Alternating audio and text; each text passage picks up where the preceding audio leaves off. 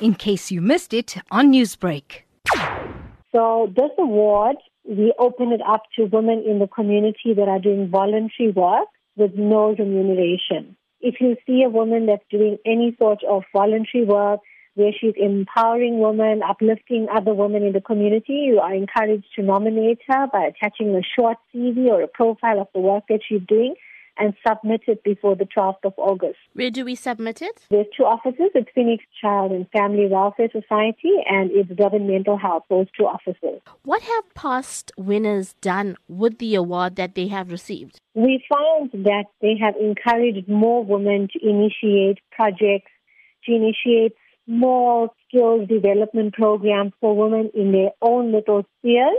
More women are looking at doing things for each other and encouraging the sisterhood of just helping each other be better women.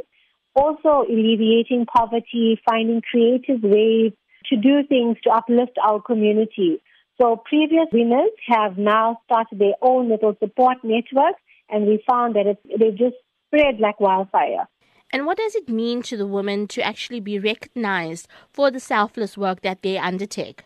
I cannot overemphasize how important it is to recognize these women because most of them, but all of them that meet our criteria, do not get any money for the work. There's no stipend, there's no remuneration. So just being acknowledged and given that platform to be recognized on stage in front of 500 women and also with being placed in the newspaper, it just motivates them to do more and it also highlights to their family to show, you know what, I've been doing community work and you've been supporting me and this is what I've achieved. And what can people expect from the award ceremony? Okay, so Phoenix Network Forum uh, Women of the Year for 2019 will be hosted on the 21st of August at the Sastry Park Community Hall from 9 a.m. to 1 p.m. This event is entrance by ticket. We'll have tickets available. You're more than welcome to contact me, the chairperson, on 031 Alternatively, you can contact Cyrus Perumal at Phoenix Child Welfare on 031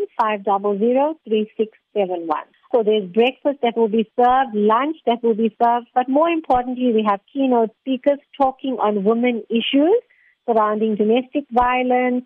There's also um, stand-up comedy, lots of entertainment, and also we have an education and awareness element where there will be all the service providers from Phoenix that will be setting up education tables, where they will be distributing pamphlets and having information desks to help women that require assistance on the day.